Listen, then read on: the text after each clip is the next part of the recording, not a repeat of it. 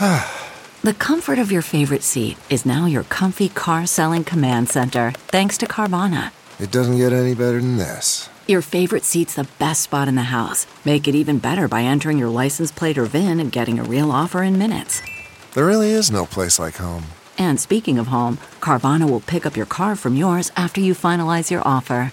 Visit Carvana.com or download the app and sell your car from your comfy place.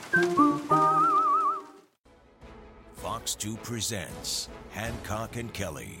Welcome to Hancock and Kelly here on Fox 2 on your Mother's Day Sunday. Gentlemen, great to see you. On the right is John Hancock. Happy Mother's Day. And on the left, Michael Kelly. Happy Mother's Day, Mom. And I'm John Brown. Big story this week, are we in a constitutional crisis? Roll that tape.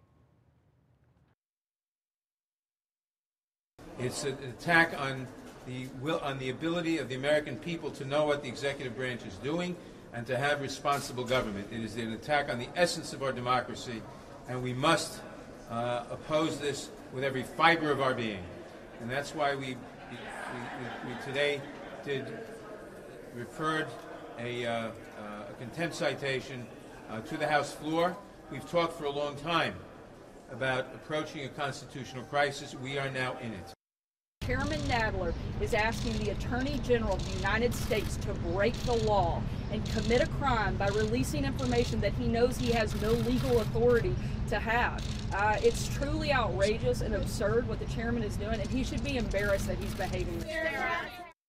All right, so let's set the stage here. This all comes after President Trump claims executive privilege to keep any more of that Mueller report from being seen. For those of you wondering what exactly executive privilege is, here it is. It is defined as the ability for the president to keep sensitive information away from other branches of the federal government. But there is a caveat here, only if disclosure would interfere with the functions of the executive branch. John, you're up first. We've seen, 92, 95, 96, whatever the number is, % of the Mueller report. He doesn't want any more to get out there. His attorney general says we're not going to let it out there. Do we need to see the whole thing? We've seen everything. There was a 2-year investigation here, and an exhaustive investigation. And what did it conclude? It concluded that there was no conspiracy committed by the Trump campaign. It concluded that in Bob Mueller's, he said he couldn't draw a conclusion on obstruction of justice. There's no obstruction of justice here. What the Democrats, now I will say this, the Democrats have a little bit of a Lester Scruggs problem here. Or Lester Flatt. Remember Lester Flatt? He was the fiddle player. Donald Trump is playing these guys like a fiddle, Brown. He's goading them into an impeachment process that is going to inherently harm them politically and enhance his chances of winning re-election in 2020. He's playing them like a fiddle, and that's what's going on here, and the Democrats are walking right into the trap. Michael Kelly. Well, look, is there a constitutional crisis? I think those are pretty strong words that Chairman Nadler was using. Could we potentially be headed to a constitutional crisis with this president? Of course. I mean, this is Donald Trump, after all. There's nothing conventional about him. They have the oversight ability. Whether or not this is a constitutional crisis, I don't know. As for Democrats continue to investigate, they should. That is part of their role.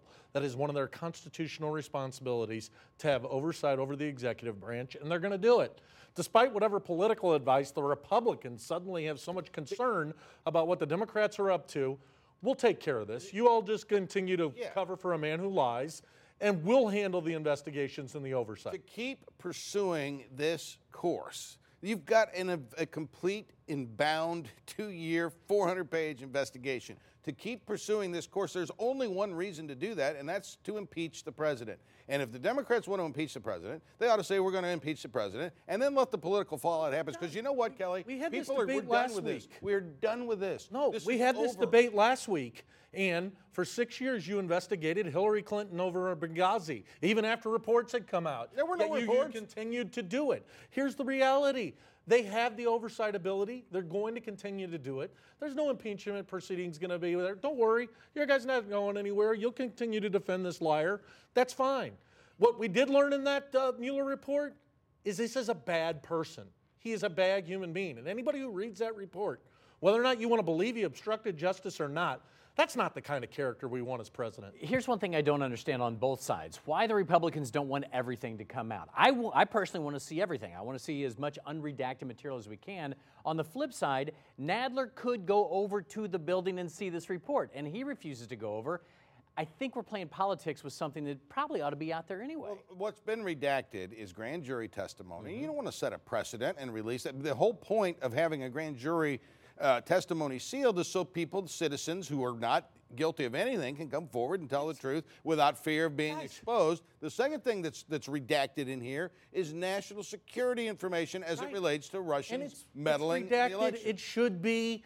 This is political theater to an extent, and I think it's incredible that the Republicans don't like political theater, because I believe it was Donald Trump who for 6 years ran around yelling about a birth certificate, and it had been released. The situation had been resolved, but that we continue to investigate. This is political theater. Suck it up. All right. Well, it's political theater, but there's only one purpose of having hearings, and that's to impeach the president, and I say giddy up. Also late this week, a Republican member of the Senate Intelligence Committee subpoenaed the president's eldest son to force him to testify before the committee.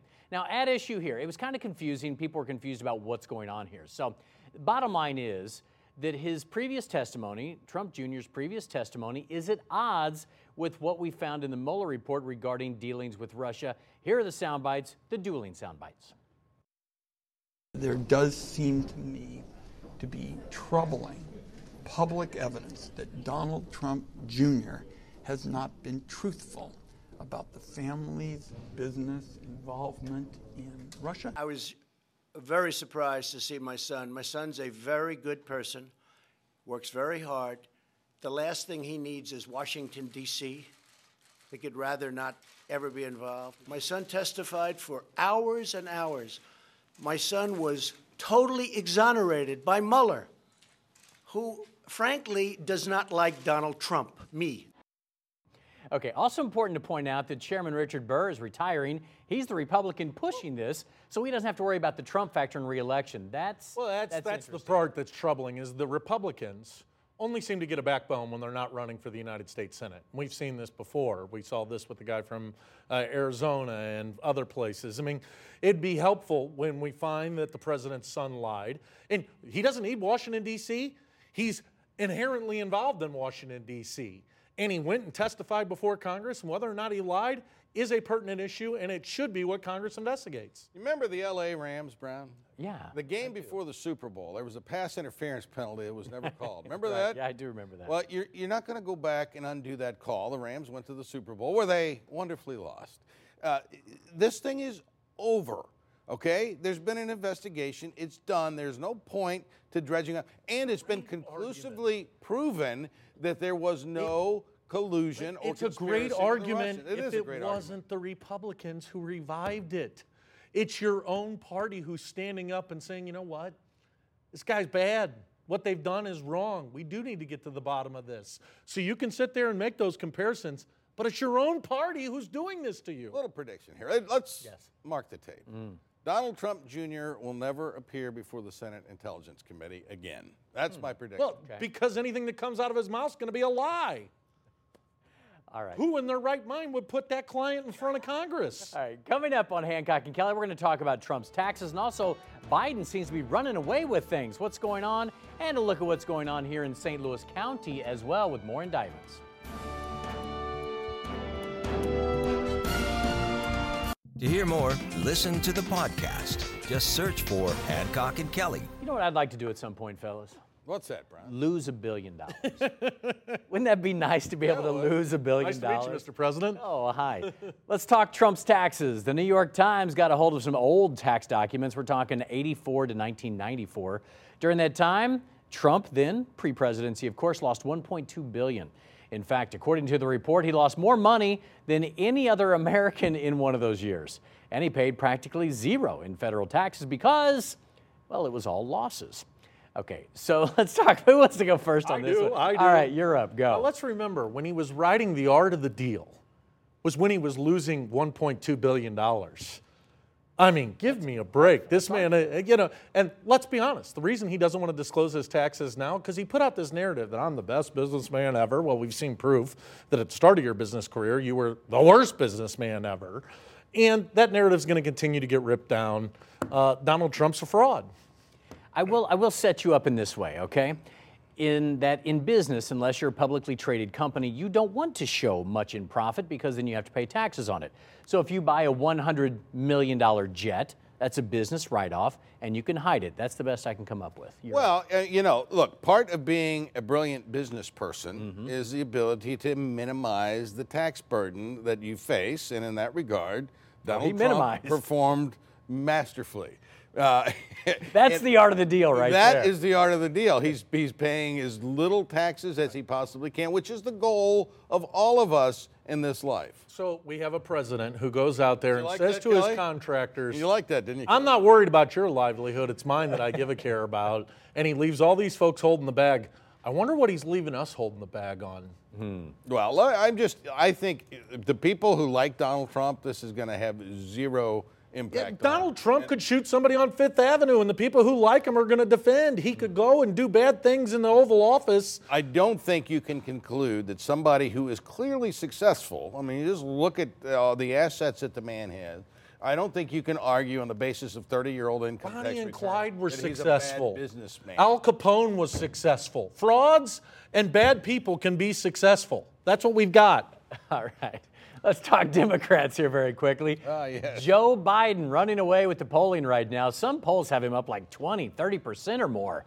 Okay, Mike, 21 people in the race. This guy way out in front. What's going on your side of the ticket here? Why is he running away with it? Because he doesn't fit the narrative that seems to be out there with a lot of people on the left. Well, I think that Democrats are excited to beat Donald Trump. 2, they have a candidate that has broad appeal. 3, he brings in some of those never-Trumpers, and part of the Trump coalition speaks to a lot of the folks in the industrial Midwest.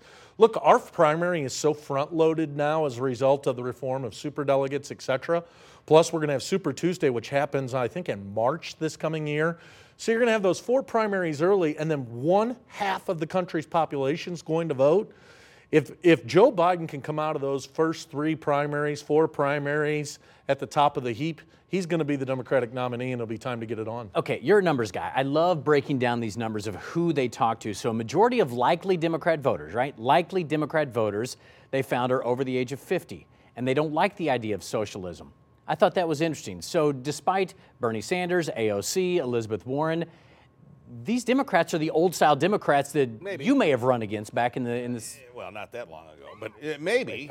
What you don't know is who shows up at caucuses and primary elections and where the passion lies. I mean, it's impossible to predict. But, every now and then, Brown, there's a horse that gets out in front of the field. And maybe the horse missteps or swerves into somebody else's lane, gets disqualified. It happens. I think Biden and his entire history is a presidential candidate who continually missteps and underperforms. And so I think the chances that he self-destructs between now and next February are pretty high. And he was a great prognosticator on the Republicans during their primary. So I take everything he said and put the money down. Mark the tape. Here's one thing that stood out to me. I heard somebody talking about this in theory this week. Do you think moderate Democrats are afraid to be vocal, just like a lot of moderate Republicans were in the face of the more extreme members? Because, you hear people, I was at a coffee shop in St. Louis this week, very leftist, and there was no civil conversation. If somebody wanted to come up and say, I think we should go with the Joe Biden, they'd be like, no, we want to go way left, and you get shouted down. The one thing we learned in the 2018 election and the 2016 election is people are angry, even those folks in the middle. And they show up. Now, obviously, the extremes of each party are constantly the ones who are getting the attention and the talking heads on TV. But we're seeing that anger manifested with voters and unprecedented voting totals as well. So, look, Democrats, moderates, common sense people want to get rid of Donald Trump. They're going to be showed up. They're excited to do this. John, though, we saw that with Trump. If you came against Trump back then, you got shouted down. Now you get frozen out.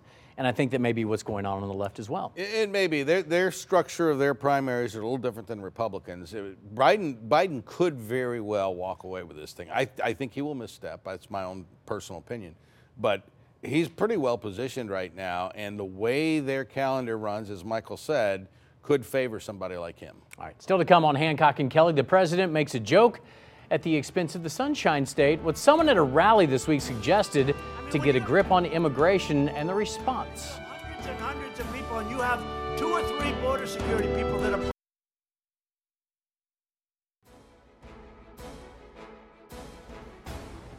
There's been a debate raging for the last few months, and I think we have to get it resolved and decided tonight, and that is which one of us is capable of the most deadpan expression. Now, I know this is a little unfair because I do my best work in the hearing, in congressional hearings. Rod does his standing behind the Attorney General at press conferences. So, what do you say? Is it Rod or me? Rod?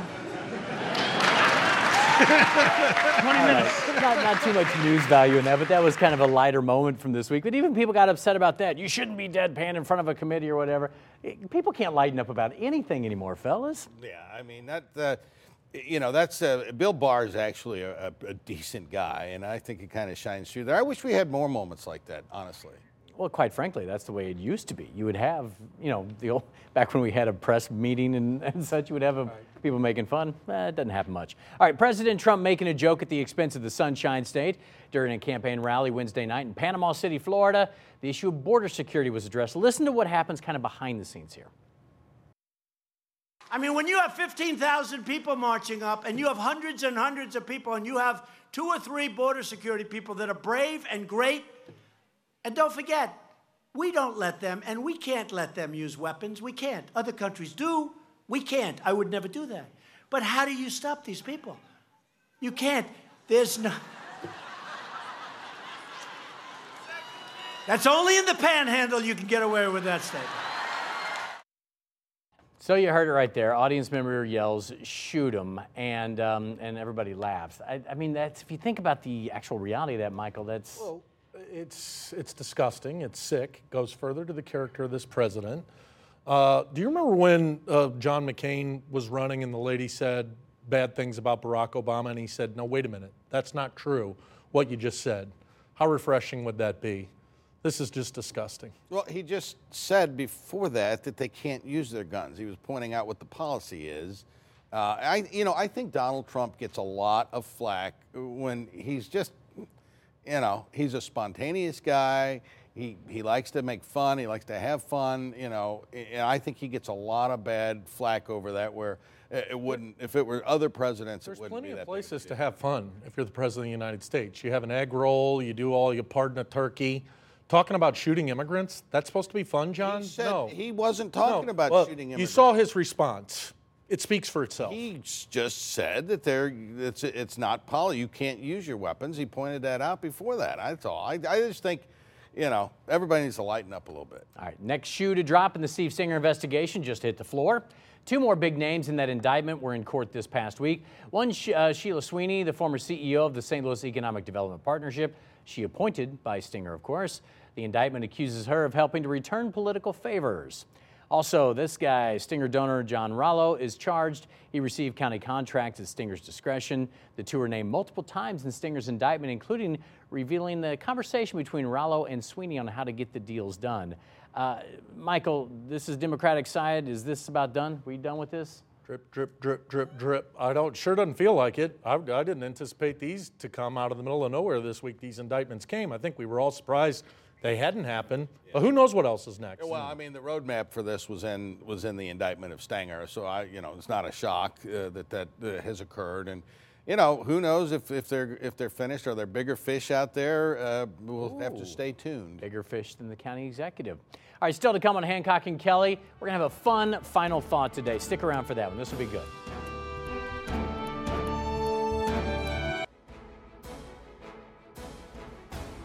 So you were at Game 7 for the Blues. It was so awesome. Well, it was Blues versus Ben Bishop. He was by himself. That's exactly right. Was it as dominating there as it seemed on TV? I mean, it didn't even look like the Dallas Stars. It was ridiculous. You felt like after the first 2 periods, it should have been 10-0. Oh, should have been. All right. Well, this past week, the city went crazy over Game 7, the victory by the Blues. But what is the better moment in recent memory for St. Louis sports fans? Watch this back-to-back. Freeze hits it in the air to center. We will see you tomorrow night.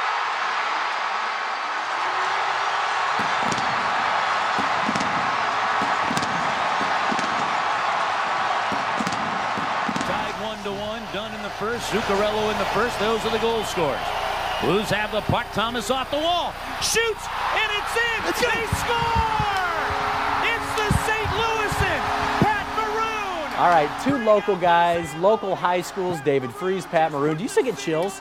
Oh, yeah. On both of those. And I've watched them 10 times this week. No, that is phenomenal. And, of course, the Cardinals was a World Series win. A little different. Freeze had hit the triple to tie the game in the 9th inning. Which was just as exciting. Pat Maroon, who'd struggled for much of the season, coming through big. Hometown, there's nothing like it. St. Louis, I think these Blues are going, buddy. They're and you going. Were at both games. I was at both games. I was at Game 6 and that one.